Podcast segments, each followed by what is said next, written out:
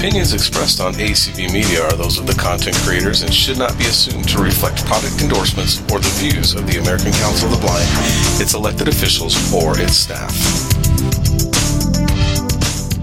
Okay, thanks everybody for rejoining us. Hopefully, everybody got their snacks, refilled their cups, and is ready to hang in for another little bit.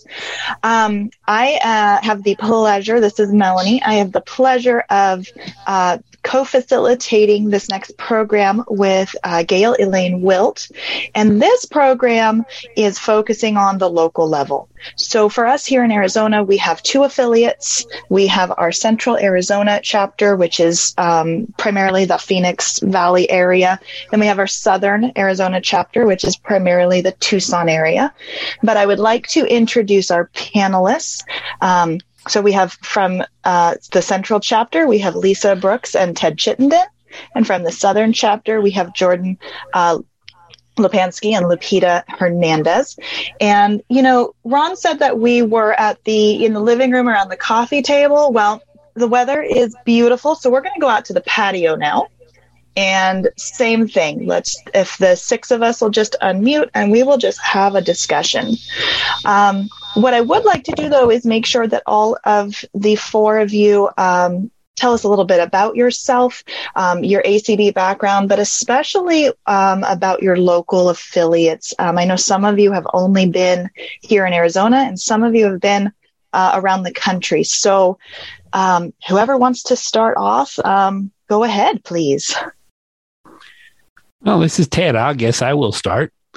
I had been my mine's kind of a bit of a roundabout way. I had been a member of the National Federation of the Blind back in the 1980s while I was at Loyola Marymount University, um, and I kind of dropped out of that organization in the 1990s. And in fact, I even attended an ACB conven- national convention in LA in, I believe, 95 or 96. Um, and then, but I basically became independent. Um, in 2009, the late Barbara McDonald contacted me. I had shown up at a couple of AZCB board meetings, but I was on a member of the group. And she goes, You want to get involved with the Governor's Council on Blindness and Visual Impairment, GCBVI? I thought, Well, why not? And um, so I said, Sure, that sounds like a good idea. And um, well, it turns out the AZCB was having trouble finding people who were willing to do it. And Barbara didn't realize that I wasn't yet a group member. Um, initially, I thought I might try as, as, as an independent there, but it's a lot harder to get on as an independent blind person. So I became a member of the AZCB and joined what was then known as the Phoenix chapter. And um, the rest, as they say, is history. I should mention here also that um, the reason that Barbara contacted me was that Dan had contacted Barbara, Dan Martinez. And the reason was I was on Char- Charlie Crawford's um, list of uh, the former ACB executive director who's now passed. And, um, but he had a list of basically, ba- basically people who are politically active and politically in the know, even if we weren't active. And uh, I had put some things on the list, and apparently Dan was impressed with what I had written, and so he had so he had contacted Barbara about seeing if she could get me onto the governor's council, which ultimately I did. I'm been there since what 20, late 2010. I am now coming. This will be my 13th year on the council as of this year, um, and uh, 13th year on the governor's council. And then, of course, with the AZCB, since I joined it to join the governor's council, it's also my 13th year with the AZCB. And with the Phoenix chapter, which became the Central Arizona chapter in 27, 26, 2017, when it merged with uh, what was then called the Maricopa County chapter, Maricopa County Club. So that's my story, and I'm sticking to it. Thanks, Ted. Who's next? Uh, this is Jordan. I can go. So, um, trying to think here. My memory's getting a little shaky. I just had a, a birthday. I turned 38, so I, I, know I'm getting old here. but um, just briefly, um, the Southern Arizona chapter, it was resurrected, uh, I believe, in 2021. No, actually, 2020. And it wasn't in the heart of the pandemic. And just to kind of, you know, travel back in time just briefly, where like, you know, so much was unknown. We didn't know how long we were going to be on lockdown and all that. And so it was just the perfect time for uh, the resurrection of this chapter. And we've heard a lot this morning about like networking and, and being asked to join, much like how Ted was. I, I was asked to join by by a friend named Chris Desborough, who was the, the pre- became the president at that time. And so, and before this, I'm like, I'm not joining NFB. I'm not joining any of these organizations. Like, why do I need it? Uh, but probably during later in this this uh this breakout room, I'll, I'll tell the great things of, of why it is important to join. Thanks, Jordan. I can go next. I'm Lupita. Um, I just like Jordan, I um it was the pandemic and most of us were not isolating well and I was not isolating well. I am a, a rehab teacher and I was not finding employment and so I was in a pretty bad place in my life and I decided that I was going to attend a national convention and I attended and jumped full force into it. I joined the Braille Revival League and I joined the crafting part of it and just started going to community events. And then I started asking myself, why aren't we doing this in Tucson? Why is this not happening at our local level? So Chris and I had conversations and we decided to try to to bring that back. And uh, Chris and Jordan and I started getting our friends together and our the people that we knew together and saying let's let's go. Let's make this happen. And um, that's that's pretty much what we did. I love it. Thanks lupita. Last but not least miss lisa Hi, everybody. Thanks for having me. Uh, my name is Lisa Brooks. And for those who might not know me, um, I am a part of the Phoenix Central chapter. Um, and uh, when I'm not involved in ACB stuff, I work as a closed captionist, um, transcribing college lectures and other media, writing the closed captions for those, and uh, helping out with Accessible Avenue, doing administrative types of things. Um, but I became involved in ACB when I attended an adult transition program. Um, in my early 20s, I was in college, and um, we would have different speakers come in the evenings to present to the uh, young adults program. And one night, it was consumer organization evening and there was a speaker from acb and a speaker from nfb and the speaker for acb that night happened to be ron. And um, so you never know who you might meet at one of these things. Um, and um, so that's kind of learning about those two organizations because i really had no idea what they were. Um, growing up as a blind person i didn't know any blind adults and didn't even really know these types of organizations existed. Um, so that's how I was introduced um, to the two organizations and um, started attending meetings uh, with Ron. And we've had the pleasure of living in various states. So I've had the opportunity to learn from lots of different affiliates. Um, California, where I'm from, and then when we lived in Florida, Illinois, and New Mexico, and now here in the great land of Arizona.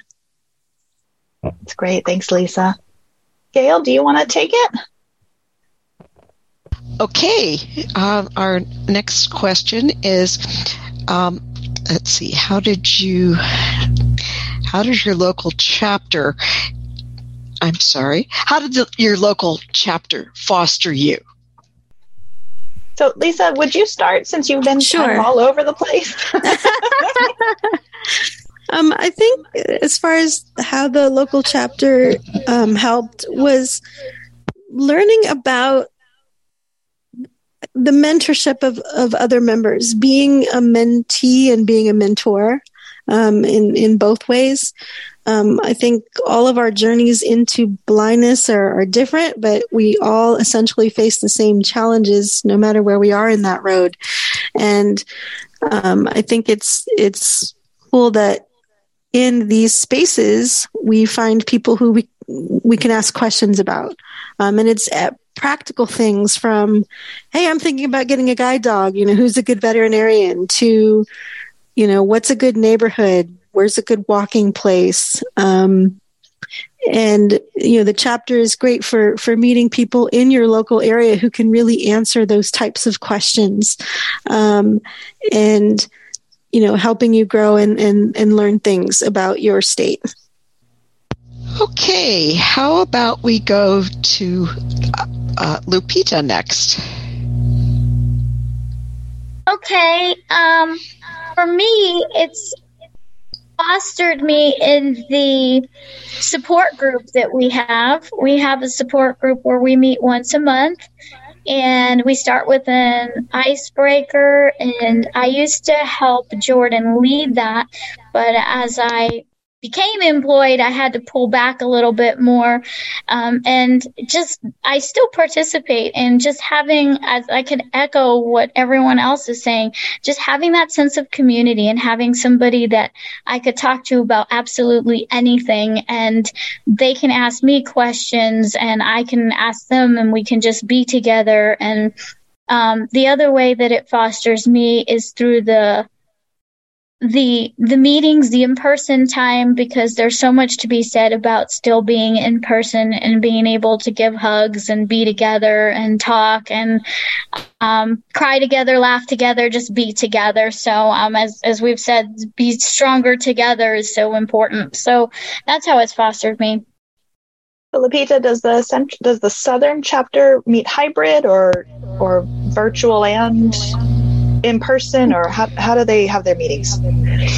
So we have a the support group is virtual because we also open it up to central, but then and anyone else who'd like to join, and then the per, the meetings themselves are in person. So we meet at different places and we have lunch together and we play games and we just spend time together, which is really fun.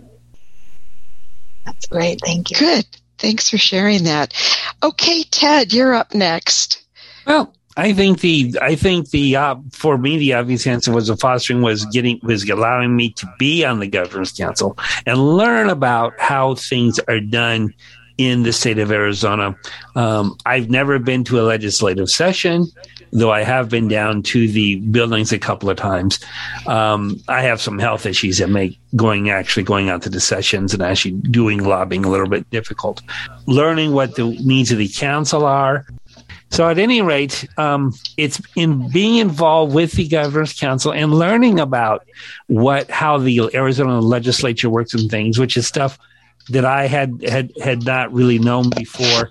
Um, I think that um, so from from that perspective, that's that's what's been important to me about it.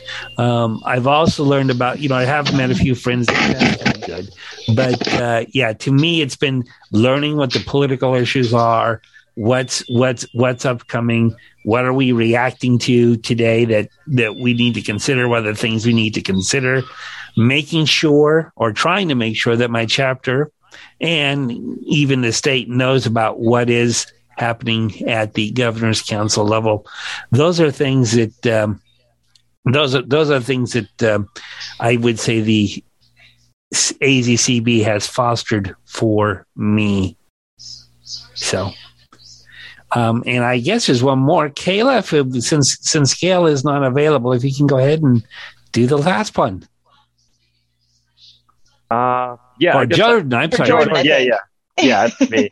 um, yeah, I forgot to mention to everyone, uh, I am the president of the Southern Arizona chapter. And I think what, why I bring that up, not just to, you know, be prideful here, but I, in high school and all that, I never did, I was never on student council or anything. I, I never got into politics or uh, any of that stuff. And now I became the president. It's, it's just crazy but but you can become you know president too one day or you know get on the board of various agencies. And it's a real confidence booster. Um, I think Sarah or, or some of the other people in the last meeting were talking about like it, it does force you to grow. You know, it, it does get you out of your comfort zone, which is a great thing. And, you know, I mean, and we we had to relearn how to walk under sleep shade and cross intersections, you know, being blind. And as scary as it is, we're all much better for it. And so, you know, going through being the president, it's it's taught me a lot. Um, and also too, I think how it's helped me is just like the friends that that I've been meeting and continue to grow with because you know stuff hits the fan with with our medical issues or life. And I had some some medical issues this past month where I lost a little bit more vision. And there's nothing like knowing that you're not alone, that you have other blind friends. Um, you know, like Lupita, where like we can pray for each other, not to get too religious. Um, but like, but also just like other people that are like, that are blind that can just tell me like, yeah, Jordan, even if you lose all your vision, you're still going to be okay. Your dreams are still on the table. Don't worry about it. And, and so, um, it's just been a real beautiful thing. I think that's so important. It goes same with that. That's that you you guys are going to hear me beat it. Just my soapbox. That family, that family. You know, we all laugh, cry, scream, right? But you know it's a safe place. And you know it's a safe place that you can be built up and that you can build each other up. And I, I, see that all the time. And we all have, you know, different chapters in life that we go through. And um, how do you foster relationships within your chapter? So, how do you foster them between you and um, your peers in the chapter? How do you help foster them between members? So, just that whole caring concept, right? How do, how do you how do you foster those relationships? Yeah, yeah. So, um, like the the previous president, Chris, he was more of like the the heart of like planning and community outreach and advocacy. And that's not my realm you know i'm more of like the the emotional aspect like let's get people emotionally connected. And so what our chapter meetings have been doing this like the last like four months or so is allowing our members to actually share share their testimony of of their blind journey what they've had to overcome persevere you know what they're proud of what's been tough. And and it's I, there's just so much power in sharing their story because one, you know, it's validating how hard it can be for all of us. But then two, it builds a sense of faith where it's like, wow, I didn't know, you know, that guy went through this and that. I'm going through that too. And then you're kind of creating these subconscious bonds with each other. You're getting that emotional connection. Um, and so I, I think that's the main thing I wanted to say for that question think you hit the nail on the head. Ted, what have you seen over over the years in Central? Um, well, first of all, I tend to be a, a loner, and I and I'm not sure that I quote foster quote relationships. Um, what what I ha- I will tell you that um, in 2021 I was involved in the um, I was involved in the so-called recount of the 2020 votes. Um, the um, now Senator Ken Bennett was um, contacted the Foundation for Blind Children, with whom I have a contractual relationship with, and um, there were some of they they agreed to participate, and but um, they would not participate officially um, because of the issues surrounding how that recount came about. Um, but the reason I mention it is that during that process, I spoke with the person who originally counted, helped to count the Braille ballots with the Maricopa County people, who is a member of my chapter. And I reassured this person about that, that I was not out to um, I was not out to take his or her job, and that I was not going to, and I was going to do everything in my power, and and that's why I've, I've, I've been able to to keep his or her name out of the conversation. So uh, I think that in terms of fostering, I guess that's probably the closest I've, I've, I, in terms of individual fostering, fostering, that's probably the closest I've come. I tend to be a person who's brainy, um, uh, I like to think things through. I like to look at issues. I'm an NPR supporter. Um, you know, think I look at things things in long term instead of kind of the emotional connection issues. Those are kind of less than, I guess, from my perspective, they're they're they're less important to me. So. well, but it just shows that everybody has a way, and and it, and they're all different. So you still had an absolute connection with that individual, um, and it it wasn't necessarily traditional, and that's okay. Lisa or Lupita, do you want to add in? Sure, I'll go. Um, this is Lisa. So, back in the day, uh, I was involved in a phone tree where we would call up members and just kind of remind them of the next upcoming meeting. Now that's changed into a modern day email list. Um, and we have one for the central chapter, and there's an email list for um, the state affiliate itself. Um, but there's lots of communication that happens there from you know notices of what's coming up to um, sometimes someone will post something informational like there's a study in your area or you know we need volunteers for a certain thing um, so the email list is very important for communication um, and i think the other thing i want to shout out about is the and, and they're probably going to talk about this more um, the monthly meetups that the state does. And the reason that I'm bringing that up is it kind of ties back into when I mentioned being a mentor um, or a mentoree. Because while we laugh a lot on those calls, just like Jordan said, um, there there have been some serious conversations as well as far as you know where people might be in their their sight journey and just the camaraderie that comes with that. And um, the fact that we can all help each other on wherever we are in our journey and lift each other up and, and build each other up um, as you know we're learning and growing. Um, and yeah i think that's all i wanted to comment on thanks Thanks. This is Lupita. I'm just going to echo absolutely everything everyone is saying here because it, it is so true. As when I was helping lead for for them as well as when I stepped back and listened to my friends lead, I'd smile and think, wow, this is how far they've come. And I got to encourage them into, into leadership roles and they encouraged me. And so for both of us, I think it's just that encouragement and that lifting each other up and being there for each other. And, um, I heard once that if you want a friend, you need to be a friend. So I just feel like that those friendships that are brought through ACB is what fosters all of us. No, I think that's great. And it's so much easier to take those risks and be uncomfortable when you've got somebody to be uncomfortable with and you've got somebody to make mistakes with and and then you get to try things and and be successful and then get the encouragement. I, I, spot on, Lupita, spot on.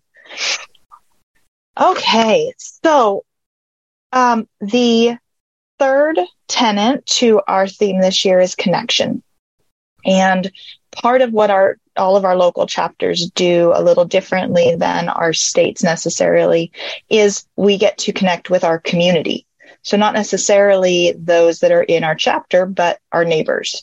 So my question is, what do your chapters do, um, and or what plans do they have to connect within their communities? This is Ted. I think I'll start this one. Um, although I wasn't fully involved with it, I do know that um, back in, and we may still have, have some of these, back around 2017 or 2018, the uh, then Phoenix and then the Central, when we, when we, when we became Central, uh, we got a, um, we got together a list of resources around the valley and we and we got and we posted them. We I say others because I wasn't involved personally, but post them at uh, eye doctors' offices so that people would know what kinds of resources would be available if they were if they had been told that they were on the verge of losing their sight. You know, many doctors eye doctors. They know the medical profession, and they know and, and they know the terrors of losing eyesight because they had to. But they don't know what resources are available, and I think that is really crucial that that information like that be gets out. Absolutely. And, you know, something I know we've talked about a lot lately is those that are losing their sight don't have the technology skills. So us putting it on the website is a great place or us putting it out on the internet is great. But what about those that aren't, that aren't there yet?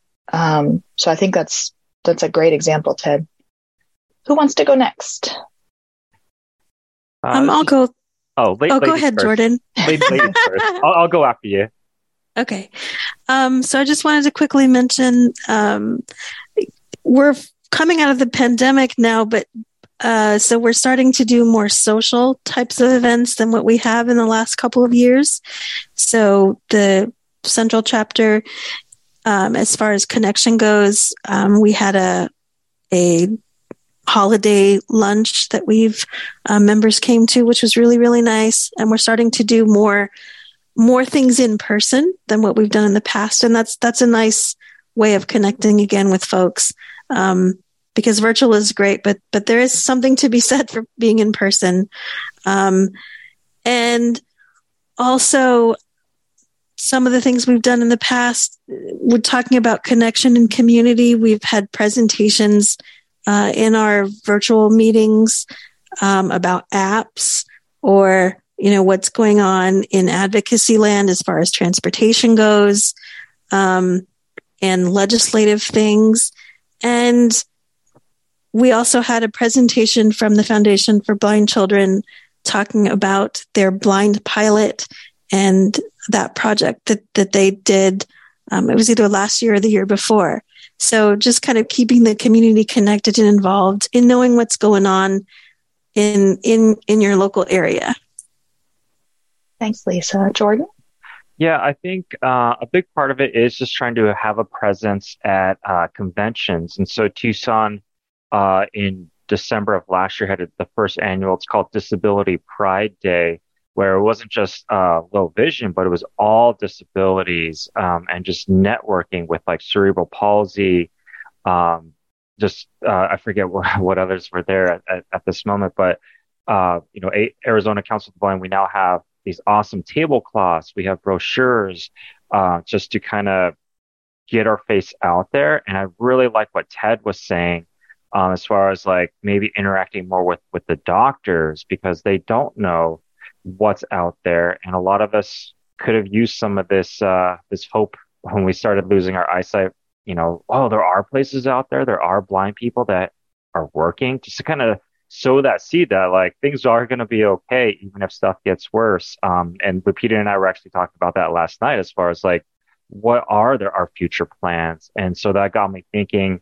You know, because again, I'm more of like the emotional side because that's my background as as a former counselor and stuff. But I think at our next chapter meeting, I do want to like bring it to to the group as far as like, you know, what kind of action committee stuff do you guys want to do? Do you want to work on um, Suntran, which is our bus system out here, or uh, potholes, you know, and, and just really letting the members decide while I can just sit back and relax and let them come up with the ideas. This is Lupita. I would say connection through partnership. I'm a, fe- a very, very big fan of partnering um, and work with ACBVI. We had a race where their clients were with Achilles Phoenix and Achilles Tucson. I believe really strongly in that because Achilles Tucson is for people with all disabilities. I've also partnered it. We have partnered it.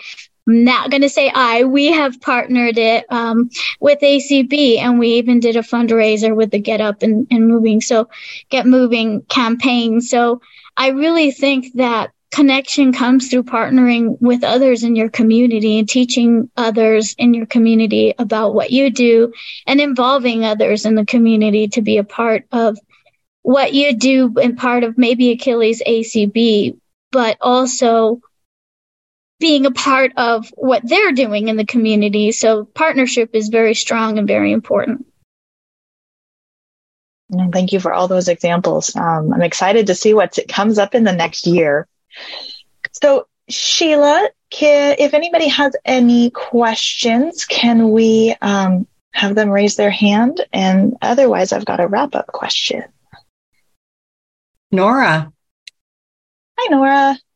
Uh, yeah, good morning. And my question is uh, for those who have no computer, no high tech technology, like people like uh, um, some of our members are, are not coming anymore because they can't because they can't get onto Zoom, and I'm wondering how we can communicate to those people who they have only landlines and they have no computers or or anything like that. How can we uh, try to recruit them back as members? Uh, hey Nora, that that's a very thoughtful question, um, and and I'm glad you're you're you're thinking about those people.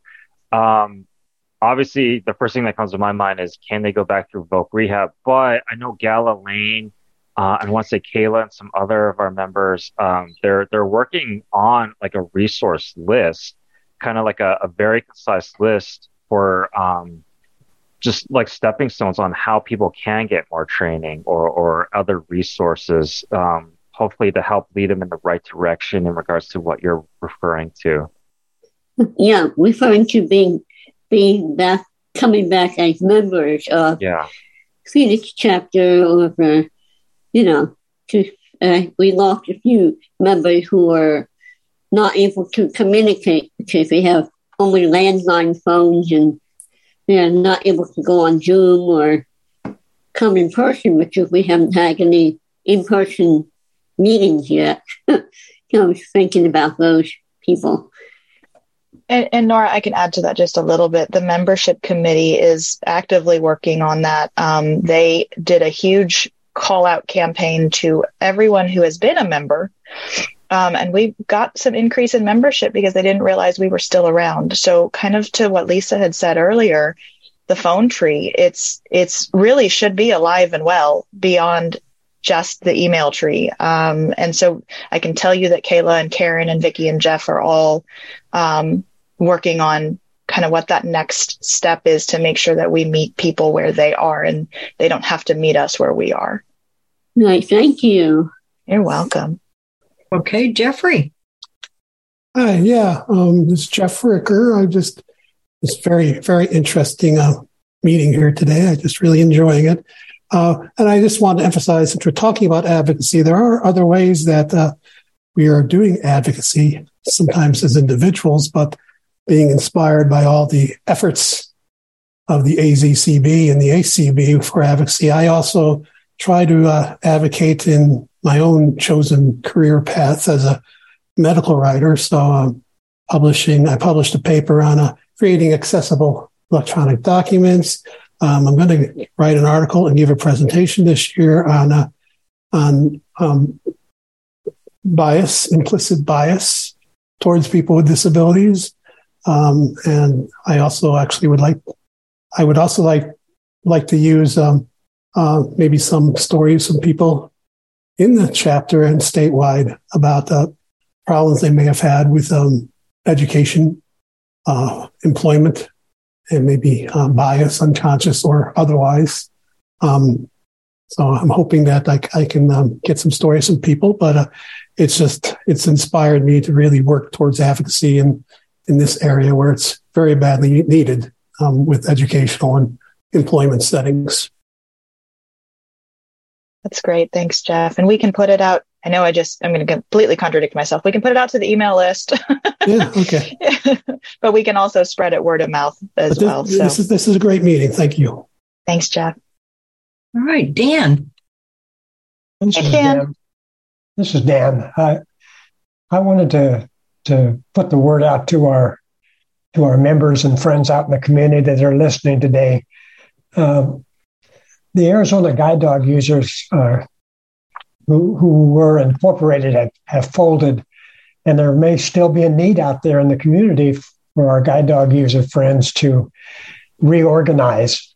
And I would encourage each and every one of them to get get a hold of the Arizona Council of the Blind and see what we can do to help you do that. It's a great call out. Thanks, Dan.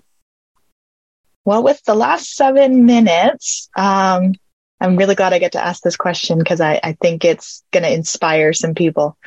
So, um, whoever wants to jump in, jump in.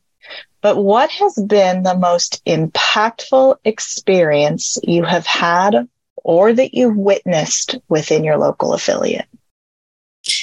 Uh, this is Lisa. I'll I'll answer. Um, going back to the, we had a community, not a community, but but one of Kayla's calls, um, and the the one of the people on the call was talking about their their current struggle with adapting to their new level of vision loss, and it was there was such a supportive outpouring from the rest of the folks on the call as far as you know being supportive trying to offer suggestions and support. And i think that i just want to encourage people that that everybody's journey is different and everybody has every member is important and every member has a voice um, and every member has a story. And it's important to share those stories with each other um, because it not only helps you get support back, but in the experiences that you have that you share with others, you know, you also help other people.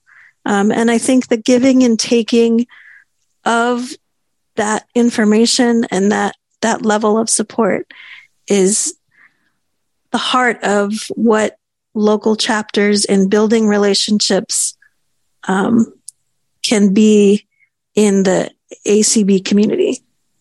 That's great. Thanks, Lisa. This is Ted. And I think that the one that I that I I keep thinking of a couple things, but the one I think keep coming back to is what Jeff mentioned earlier. Um, earlier, I think it was Jeff who mentioned about the pilot, the blind pilot from the Foundation for Blind Children um, who flew from Phoenix to Washington D.C. I believe she did it in two days, and she did have a uh, somebody somebody assist her on. Uh, on the on the flight as well, but the fact that they, she was able to do that, and how they set it up, and how they arranged it, and how the fact that she came home safely, um, I think that was a that was a stunning experience for people to hear about, and how it came about, and um, how how things went. Um, yeah, I think that's probably the most, I suppose, inspirational thing that I've certainly heard um, at the at any of the AC AZCB. Um, it's just at a CAZCB um, chapter meeting. Uh, I think you're right. Um, the Foundation for Blind Children spoke at the central meeting and told us all about it. And I saw people come out of the woodwork that just wanted to go, me, I want to learn how to fly because now somebody did it. We can do it. Um, Jordan, were you? Yeah, yeah. I was just going to say, um, I think one of the most beautiful things I've seen is the group taking on a, a life of its own. And what I mean by that is all these friendships that are being made you know, outside of the our, our meetings. And the best example is uh, we have a person who's working and a, a, chapter member who's got a job and she was able to net, network with other people. And before you know it, five other members uh, are working with her. So it's like, wow, like she was able to help these other people get jobs. And, and it's just so cool to see this, these, these group members uh, talking to each other outside of group meetings. I, I, this is Lupita. I'm going to echo Ted about Foundation for Blind Children also has a marathon runner and it's totally inspired me and just bringing those people to our meetings and, and getting inspired through through talking with them and, and in the meetings and um, I've seen Jordan go from my Braille student to a leader in ACB. Not to call you out, Jordan, but um, and and just we've seen some people that are very shy that thought they would never be in leadership positions start thinking about positions in leadership and talking to us about can I be the next person to share my story in the next meeting and just getting more comfortable with us and and and enjoying being a part of their journey with us Uh, Lupita, and I want to echo that because that's that's my favorite. The teacher in me likes to see the light bulb go off. Um, and there's somebody, and I won't I won't call them out, but you know, a couple of years ago, they wanted one small role on a committee, and they did a phenomenal job. And then we would ask, you know, would you take this on? And they said yes, as long as I have support. And they always had support. And that support has caused them to take on more and more and just grow and thrive and develop as a person, develop as a ACB member, develop as a leader. It's, it's just so exciting to watch. Um, and, and they're not the only one. They're just the one example that I, I've been able to watch from that very tiny role that was very important to just just owning the place this year. So, um, but we are right on time. That never happens with me.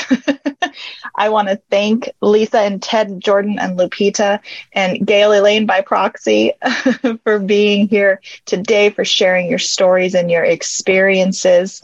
Um, and I believe Lisa and Ron, we're up for another door prize before our next session. Oh, yeah. Yeah, this is, folks, this is a hang on to your hat, get the drums out and start rolling them. We are going to give away a $100 Amazon gift card. Uh, I said $100. This is from the Southern Arizona chapter. You know, they've got all that money down there. So, um, anyway, um, we're going to hand out some of it. So, oh, oh my. I know this person is here. I know for a fact the winner of $100 from the Southern Arizona chapter, keeping it at home, Lupita Hernandez. Yeah. All right. Yay! Oh my gosh, that's totally exciting. yeah. Congratulations. Thank you. That's fantastic. What are you buying us, Lupita? I don't know, but I have quite the addiction to Amazon, so this is going to be a really hard choice. I don't know. This sounds like a bad idea. You should probably give that away since we don't want to encourage addiction. So, right, right. Uh, I I'm not probably addicted. should. but she's not going to. No. Congratulations. Thank you, Ron. Congrats, Lupita. And I am going to hand it over to Kayla, who is going to facilitate our um, final program session. Um, we still have more to come today, but um, Kayla, take it away. So, in this next session, we are going to talk to four of our members. Um, as you guys have kind of noticed, we started at the national and we're, we're working our way down to you, the member, the individual. Um, so, we're going to hear from four of our members. Um, who have been members for a different length of time and definitely come from different backgrounds. And that is going to be Lily Bogan. Um, so we're going to have Lily. Um, we are also going to hear from Ron Brooks. We're going to bring him back. Melanie, we're going to keep her around here with us, as well as Karen Hughes is going to join us. Um, and um, as uh, you kind of heard at the beginning of our um, conference here. I am a, a board member with uh, AZCB, but I am also the membership chair. Um, I'm chair of the membership committee. I'm kind of nervous here if you can't tell. Um, and so um, building up our membership, hearing from our members, and connecting with our members has been really, really important to me um, in both of the roles that I play here um, with AZCB. And so I kind of want to get this section started off with um, just hearing from our four members here. And what has their vision journey been? Um, this this kind of i was hoping to give a little bit of background of who they are and where they're coming from and their view of of you know vision loss and all of that. And i am gonna have ron get us started today. I started I, when I was born. I was born back in the late '60s, and I was born with uh, congenital glaucoma. And when I was born, I w- actually was completely blind. And my parents were uh, pretty, were like blue collar kind of, you know, not, you know, very working class, not real well educated folks in, in a small town in Indiana. And the doctors told my parents, who were 19 uh, at the time, that there was a surgery that they could, you know, do that might work or it might totally like not work and and ruin any chance that I would ever have of seeing again. My parents being practical folks said, do one eye and save the other one. And so that's what they did. They did one eye and it worked sort of.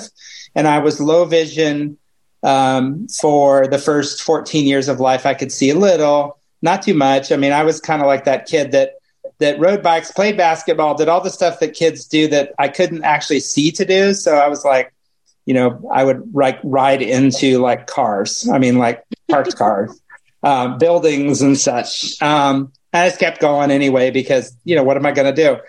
Um, and when I was 14, I was playing basketball and I, I took a ball to the face and um, and um, you know lost the rest of it because that's not good to do when you have a detached retina. It got more detached. Um, so anyway, uh, that was really my journey to blindness, and from there I had to learn. Even though I had lived with low vision, um, there's a big difference between low vision and total blindness. Um, I mean, I was using a CC a, a, precursor to a CCTV one day, and the next day I couldn't see absolutely anything at all, nothing. And so I had to learn Braille real quick and and all that stuff. And back when I was a kid and I was high school at this point, we didn't get orientation and mobility. Um, I learned how to I learned how to trail. I learned how to dead reckon across the hallway, and I learned how to trail walls. That's how I got around. I couldn't do anything outside. Completely dependent on my sister, who was uh, my same grade, to go between classes and all that kind of stuff. It was terrible. And when I was 17, uh, I was a senior, just about to graduate they finally got me O&M, so I learned how to use a cane and eventually a dog and and all the rest. But yeah, that was really my journey. Was it, I, and, and by the way, it's a journey alone. I did not know uh, very many blind people. Um, I did get to go to a summer camp every year that the Seventh Day Adventist ran that for blind and low vision kids. That was the only blind people I ever saw, and so I knew blind people could swim and I knew we could like ride a horse and make crafts, but I I did not know much more than that. So that was really where I started, and everything else came from there. Awesome, thank you so much, Ron. Um, let's move over to Lily. Good afternoon, Lily, or good morning. I guess it's still technically morning morning here. Good morning, everyone. Um, so my my uh, vision loss journey. Um, it started when I was 28. I was working as a young professional. I was a pharmacist um, in the Phoenix area. And um, I started seeing um, flashing lights. And um, so I've been diagnosed with autoimmune retinopathy. It is a progressive condition. And at this point, I what I see um, is just movement and light perception, um, and movement only my periphery. Um, so that was 14 years ago. And yes, I just dated myself. I just gave out my age. Um, and so uh, when I first got involved in the blindness community, it was actually through the social rec program at uh, Arizona Center for the Blind and Visually Impaired and then I got involved or I did my comprehensive blindness training through Foundation for Blind Children. And I had never joined any of the advocacy groups. Um, but I did have blind friends that I would see pretty regularly. Um, and then the pandemic hit. And not only did it hit, but I moved from Phoenix to um, down to Tucson, where I didn't know a single person who was uh, blind or visually impaired. So you get the, um, you know, no socialization because of the pandemic. And then to further heighten it, I was in a city that I didn't know anyone else but my husband and kids. Uh, so, yeah, that's how I got involved with ACB. Awesome. Thank you, Lily. And Karen, you're up next. Hi, everybody. Um, so I I grew up um, low vision, um, high partially sighted um, back in the 70s, and my vision was actually improving there for a while. Um, mainstreamed in school, didn't know anybody was blind. did you know hand wrote assignments, used typewriter, that kind of thing.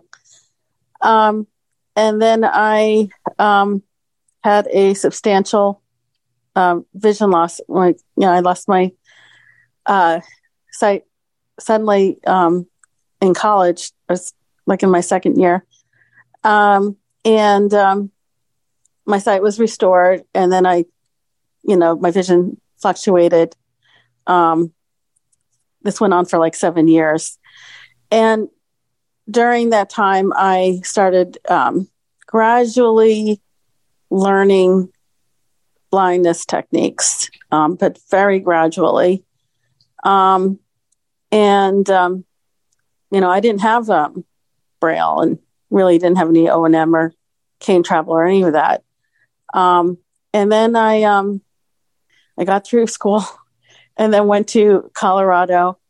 Went to the NFB training center there, and that's where I really, um, you know, got my um, my adjustment to blindness skills.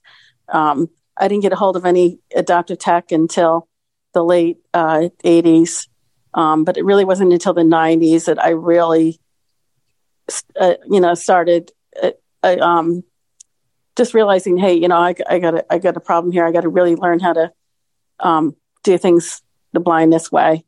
Um, and uh, it was it was a difficult road for sure. But uh, you know, I started learning um, adaptive tech and um, Braille, and um, just I uh, didn't have a great experience in the NFB. And um, then when I moved to, uh, it wasn't really until I moved out here to Arizona in '99, uh, and I knew of other ACBB members. And like you, Kayla, I didn't want to be part of any um, organization. Um, but I knew of a few uh, members of ACB, and um, you know, just gradually just got in, involved with the organization. Awesome. Thank you so much, Karen. And up next, last but not least, Mel. Kayla, thank you. So, um, I have, I was born with a, genetic condition called achromatopsia. So my cones don't work. Um, I have no color vision. I have no depth perception. Well, not no, I have not great depth perception. Um, but mine fluctuates in the amount of light that the eye can take in. So I'm very high partial in the best lighting conditions, all the way to not so much in the Arizona sun. so um, I, I was born and raised in California. Um, and so my mom knew that there was a problem when she had a black Trans Am and she had the door open in front of the house. And she said, Go wide around the door. And I hit the tree. So there's that. so, and mom always wondered why I didn't go outside until the sun went down. Um, so she quit her job, and her goal was to try to figure out what was wrong. Um, so we were at the Center for the Partially Sighted and UCLA and UC Berkeley, and you just you name it, she went to them. Um, I originally had a diagnosis of a similar retinal condition that was degenerative.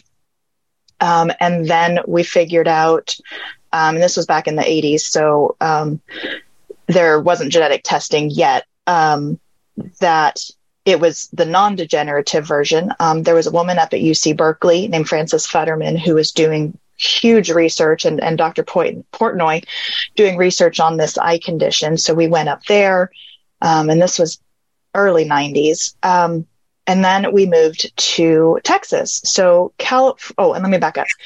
Um, when mom knew something was wrong, when mom and dad knew something was wrong, they enrolled me in the Blind Children's Center in Hollywood um, to try to figure out how they had a support system for parents because they had to figure out how to cope.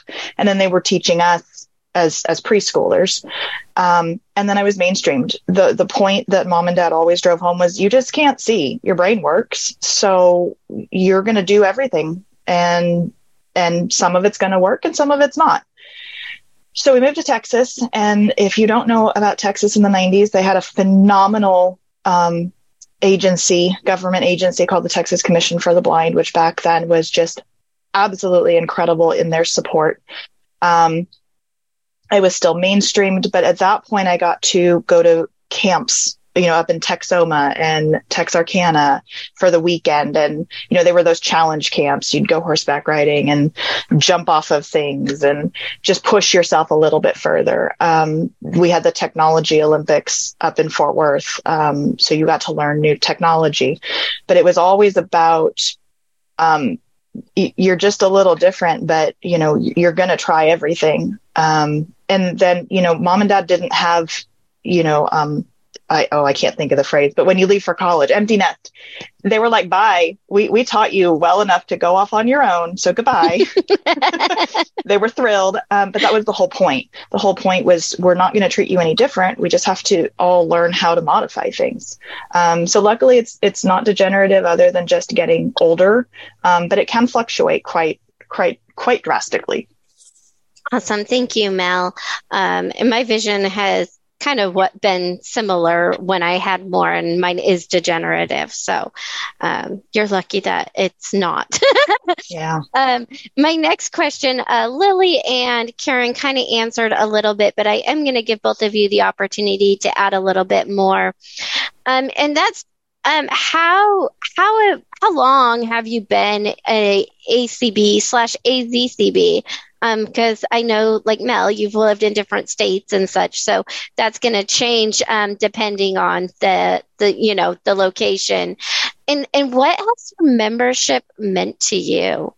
Um, so I'm gonna start here. Um, I'm gonna go to Lily this time. If you would like to um, to add some more to, you kind of said you got involved down in Tucson.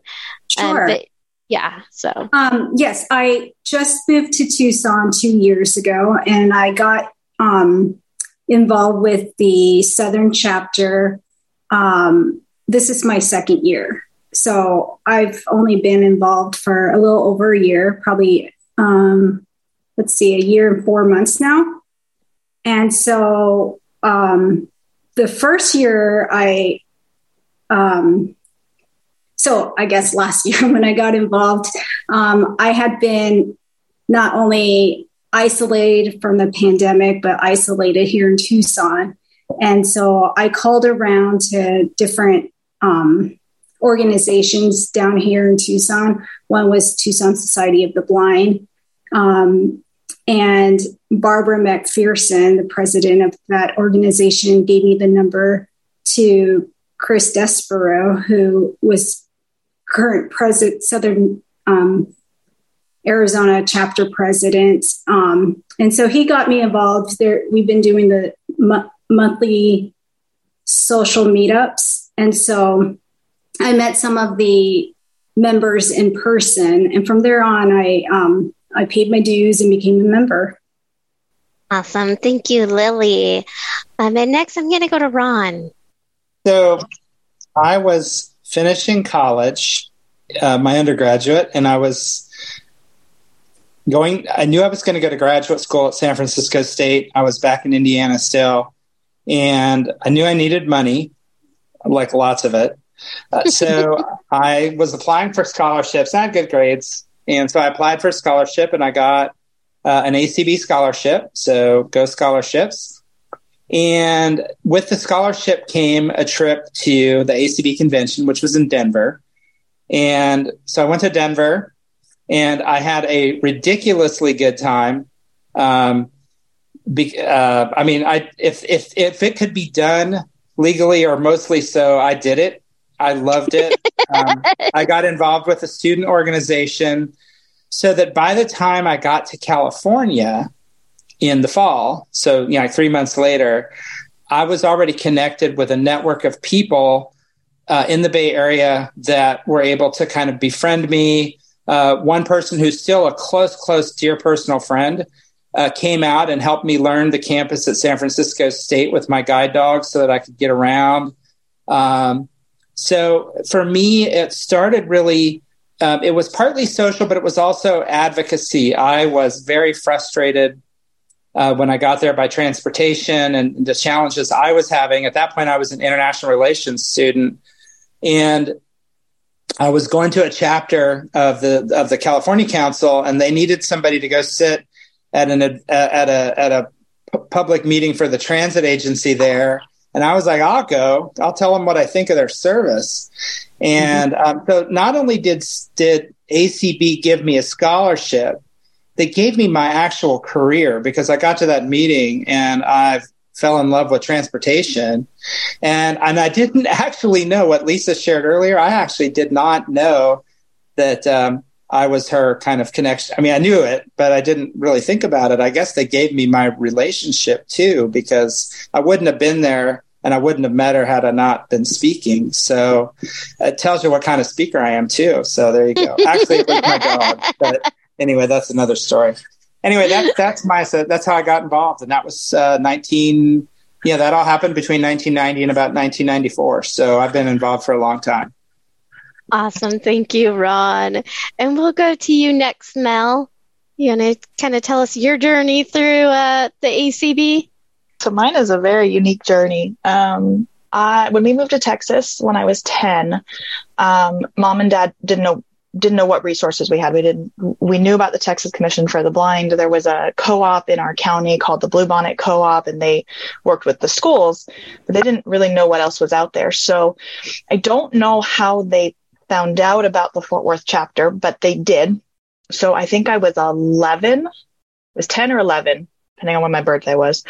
And we started going to meetings. Um, that was 30 years ago. so um, we started getting very involved in the Fort Worth chapter, um, in Tarrant County with Cook Children's Hospital, all of that. And then um, we were new to Texas. So we started a few years later going to board meetings, which were quarterly and in person in all different parts of that ginormous state.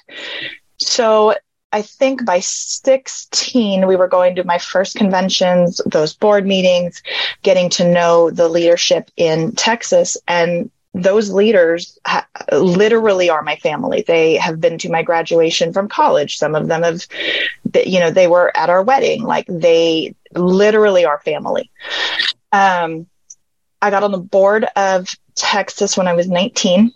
Um, we had ron had mentioned there was a student affiliate at the time but it was very thin um, from the national level and so we were trying to start one at the state level but nfb is and still is very big in texas so it was again a, a kind of a thin affiliate or trying to become an affiliate um, but we still we still called each other and, and had conference calls and tried to make that happen um, then, after college, I moved to West Virginia and became a part of the Mountain State Council with Donna Brown. Um, she was the president of our chapter, and Jesse Rail was president of the state. Then I went to Orange County. So I went back to California and got involved in Orange County. And then I moved to Texas and couldn't find Arizona. I mean, sorry, moved to Arizona and couldn't find Arizona. I emailed people. I didn't get any responses back and I couldn't tell you now who they were. It doesn't really matter. So, you know what? I, I just kept working and working on my master's degree. And then the pandemic hit and convention went um, virtual. And I was like, oh my God, this is the perfect way to get back in from the little hiatus that I ended up taking. So in 2020, I was in a community call, um, not a community call, a, a, convention call. It was a next gen call, and John McCann was there because he supports ACB Next Generation. And he's like, okay, well, you're in Arizona. We need to talk. And you know, John's very persuasive. so, um, I started going to the central chapter meetings, started going to the board meetings. Um, and I would dare say that the rest is history. Um, very active at the national level, at the state level, at the local level. Um, but really, this is this is a family, very truly to the core. Um, for the last thirty years, they've watched me grow up. Awesome. Thank you so much, Mel. I appreciate that in your journey. Um, Karen, would you like to share with everybody? Sure. Um, I haven't been involved as long. Um, I really say it wasn't until 2014 that I really um, started becoming involved with the council. Um, like I said, I knew of a few um, members um, that were in part of AZCB, and um, they um, they needed, uh, you know, the board was looking, you know, they needed another secretary in, the circumstances, and I you know, the people that knew that I was like resourceful and I, you know, in um, enjoyed writing and that, you know, I just it's one of those um, people, you know, that cared about others and wanted to make a difference. So I was appointed um, secretary uh, in 2014, and um, I had a lot of great mentors, um, Barbara McDonald and and Jeff and Gail and um, others, and um, I really, you know, enjoyed uh, being on the board and and um, getting to know members, and just felt like I, you know, belonged. Um, and con- continue getting involved on on committees, um, and pretty much have um, done that since I, you know, I love public relations and that kind of thing, and have always worked in like service industry, and uh, chaired that committee and um, con- was on convention committee, and um, I'm currently on the membership committee. And so, yeah, I've um, really since that time I've been just doing what I can to help others and and make a difference. I'm glad to be part of AZCB. Awesome. Thank you for sharing, Karen. So we've kind of seen your guys' journey, but what does the future kind of hold for you? Where do you see yourself within AZCB, um, you know, in the future? Like, what do you aspire to do within this organization? And I will have Mel start this time. Shameless plug, vote for me. um, it, it's or within really, ACB, I guess, and as a whole, you know. No, but Arizona, it, yeah, it. You know, we've had all these discussions, um, and I don't care what hat it is. I don't. I don't care about titles. In fact, they kind of stress me out. Um, but I like doing. Um, and the conversations we've had over the last year and the actions that we've started to take have been all about not the number of members we have, although that's a great indication of how we're doing oftentimes. But it's when I get a phone call that I, from someone that just moved here, that I can guide them somewhere, whether, whether I have the answers or not, which more often than not, I don't. Um, and that's okay. um, thank God for teams of people. Um, but I want to be able to say that I helped make us a place where people can find a home, where people can use us when they need us, um, where people can come and and find that family, um, give back if that's where they are in their journey. Um, I just want I want to be in that place where we are home um, and again in those other conversations you know not everybody's you know in the tech world not everybody's in the phone world. Um, you know our our generations are changing and i've you know i was that teenager that they said you're the next generation. Well now i'm 40 and not yet 2 weeks.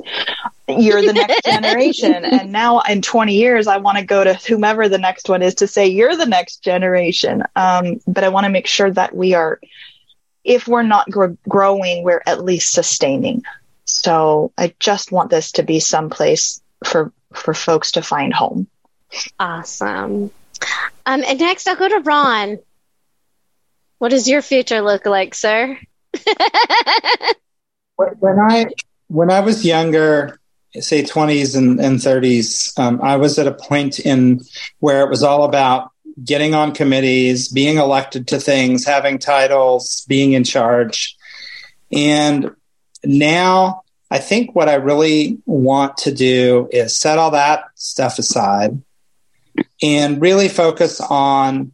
Um, first off, I, I've got a mission to make transportation better, which is it's a freaking big piece. That's a to big. do. That's a big, big, piece of pie you're cutting So- off for so- yourself. So I want to keep I want to keep that space, but I want to just yeah, I've always loved places where people feel welcome, where people have fun, where people can kind of you know come and be strengthened. And so I think what I want to do is be uh, one of the people in the organization who who tells the stories, who who makes people feel glad they came, who can answer the questions, um, and and really just uh, make people leave better than they got here. And sometimes that might be serving in an office, or it might be being on a committee, or it might be a lot of things. But what I really want to do is just be open to whatever that looks like and really just have fun with it because I've done all the the work boring kind of stuff. Now I just want to do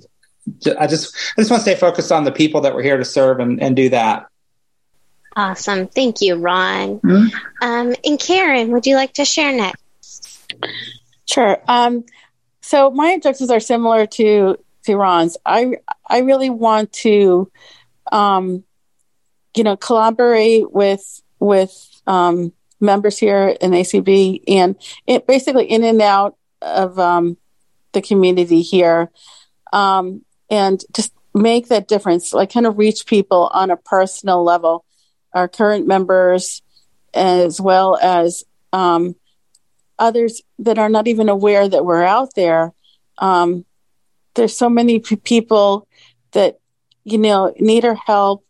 Um, that um, you know, we I, I want to like improve improve the uh, quality of life for for all of us that have uh, vision loss, um, that are blind and low vision, um, and just work together uh, as a team and um, do we can you know I have a lot I have a lot of things in mind as far as um, just e- expanding our affiliate and um, just reaching out to people that are new, like newly blind.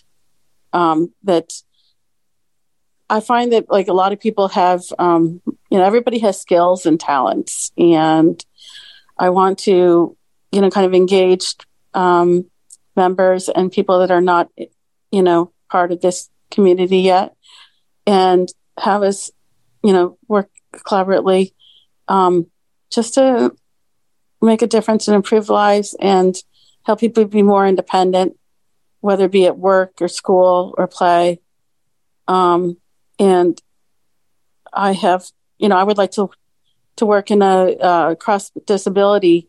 Um, I've, I've um, you know, work working to. Um, I'm, I'm hoping to um, get on some advisory boards and kind of network with um, other organizations here in the in the valley, um, and hoping that through awareness we can make a difference, whether it's through Valley Metro or um, other disability organizations, and like um, I'm also part of Achilles um, Phoenix chapter. I just um, recently got involved with with that last year, and so like I said, um, you guys mentioned earlier, you know, partnerships and working together.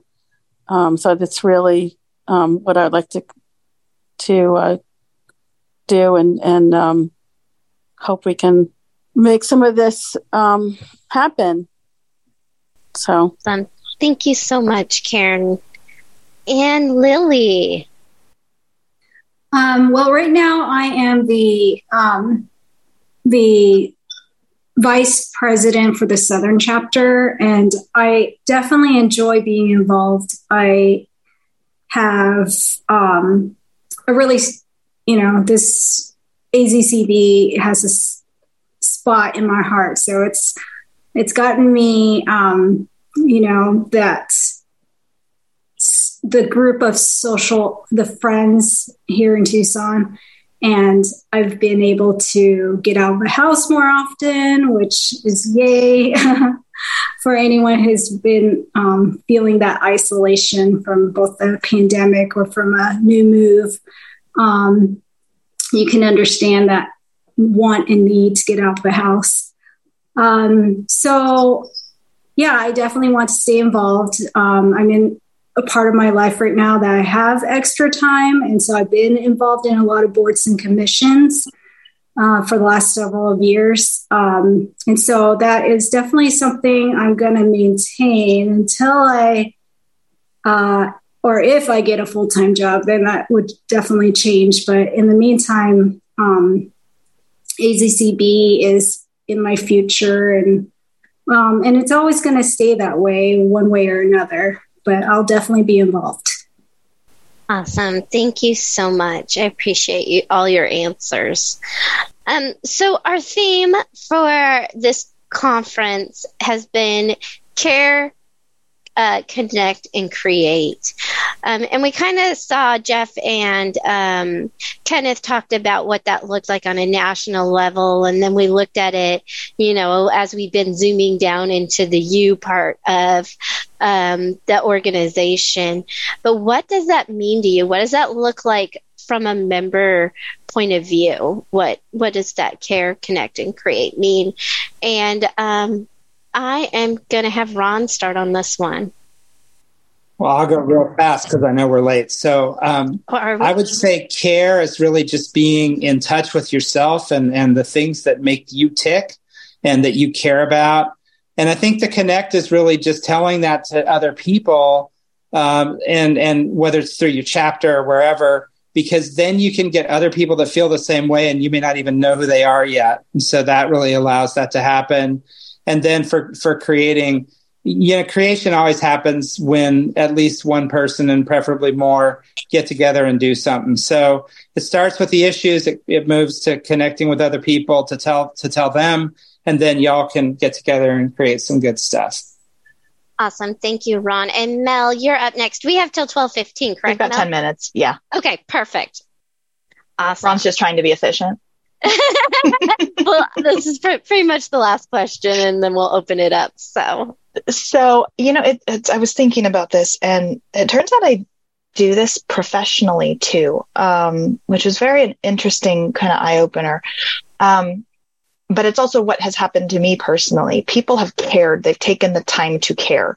Professionally, I work with customers and I, I listen and care and, and, and really want to make things better. Um, through ACB, you get, I've gotten to connect with people that I would have never connected with before, networked people that have become closer than, you know, than, than friends, people that have been professional contacts. Um, and then all of that has gone on to, and this is what I love doing about in my job is working together and brainstorming and designing whatever that next great thing is. Um, whatever scale that is, whether it's, you know, a, a tiny little change that makes a difference or you know throwing something in the trash and starting from scratch and creating the next best thing. Um, but it's it's what's been uh, for lack of a better word what's been done to me um, all of that has has helped me get to where i'm at where i'm in a place where i can help create. Um, but without those two without having genuine care whether you agree with people or not, you can still care. Whether you have that care and when you have that connection and you find that relationship, and a lot of you have heard me say this, we have something in common with every person on this planet. It might just be that my hair's brown and your hair's brown, you know. But once you get that connection, then you build the trust, and now you can just, it's just you're just unstoppable at that point, and that's where you can just create magic. Awesome. Thank you, Mel. Um, and Lily, we'll go to you next. Okay. Um, so when I think care, I think our support group, uh, which is open to the whole state. Um, to any actually we've been having people out of state log on too which is fine it's totally open to anyone who needs that support and so we show each other care um, and help each other out whenever we can um, through that support. Um, and that leads also to connection, um, meeting each other um, over the support group, which is on Zoom, on the monthly meetings on Zoom, or even in person when we do our in person meetings. Um, that connection leads to friendships and um, helps, you know, everyone needs a little bit of socialization every now and then. Um, and last, that uh, leads to create. It creates memories. Um, just the other day, um, a few friends and I just went out for a birthday celebration, um, and we're all AZCB members, and so that was a nice thing, and uh, hopefully that was a fun memory for everyone. Oh, how special. Awesome. Thank you, Lily. And Karen. Uh, I would like to echo what everyone um, else has said. Um, I, I, I think you know meeting people where they're at and um, getting to you know making that connection, that personal connection, and you know just genuinely caring about others. Um, and uh, you know, I I also in in um, my in my work um, cared, you know, just generally cared about people. Um, you know, I worked in in the hotel industry and also in the t- teaching field, and I put my heart into it and really want to make a difference. So um, I think those things are important. Like, um, you know, you said, Kayla, earlier, um, on an individual level, you know, like we all have we all have talents and, and and skills and we all need to step out of our comfort zones just a, a little bit. Um, and just you know engage and um, connect and um, through through support and friendship um, we can like learn from each other work with each other and just improve um, the quality of life for all of us. So awesome thank you so much karen um, um, well, I I really um, I want to thank my this panel of, individuals. You guys all had so much to share, and um, I just kind of want to say. For, First of all, um, I hope all of you join us on Monday. Um, we have our, our monthly social is Monday at 7 p.m. I'm going to plug that because I can and I'm here and I'm talking. Um, but we do, um, as much as we laugh, we have fun. We learn about one another. We get to know, you know, our, our, the people we, in our community a lot better. And, um, I ask you to come together and create a more connected world um, for all of us here in AZ, ACB um, in general and here at our state level. And I think that is about it. I'll hand it over to you, Mel. I think we have a uh, drawing, a door prize. We do. So I'll hand it over to Ron. um, this okay. So last time we gave away a bucket of cash. This is the in my opinion, this is the cool prize. This is the one I'm going to show mine, and I'm going to turn my screen off for people that can see it, and I'm going to describe it for people who cannot. And I'm going to turn my video. There it is. Okay. So I am showing you a die-cast Waymo autonomous vehicle. This is donated, obviously, by Waymo. It is an it is a uh, Jaguar I-Pace. This is the car that is driving around without drivers in Phoenix. Uh, I've been in it with my guide dog. We were the only ones in it. It's pretty cool. Um, so this is on a stand. It is a scale model. It is die cast. It is on a little display case. I have one that's new in the box, which we will ship to the winner of this store prize. So let's see who that person's going to be. Okay. So I don't know if she's on. I think she was on our call last night. Monica Splova. I probably butchered that. But Monica, you have won your own Waymo self driving car, engine not included. She is on, Ron. She Yay. is Oh, that's awesome. Congratulations. we will get that to you. That's great. Thanks, Ron. Mm-hmm. And thanks, Caleb for facilitating that last panel. Um, we are two minutes ahead of schedule, said no one ever. Um, so we are going to take our um, kind of mid afternoon break since it's lunchtime here. Um, so we will take a break till 1230 Arizona time. Um, and then we will come back and hear from our partners across the state. Um, we'll have another door prize, and we will start with our re- rehabilitation services um, with Brian Delude at twelve thirty.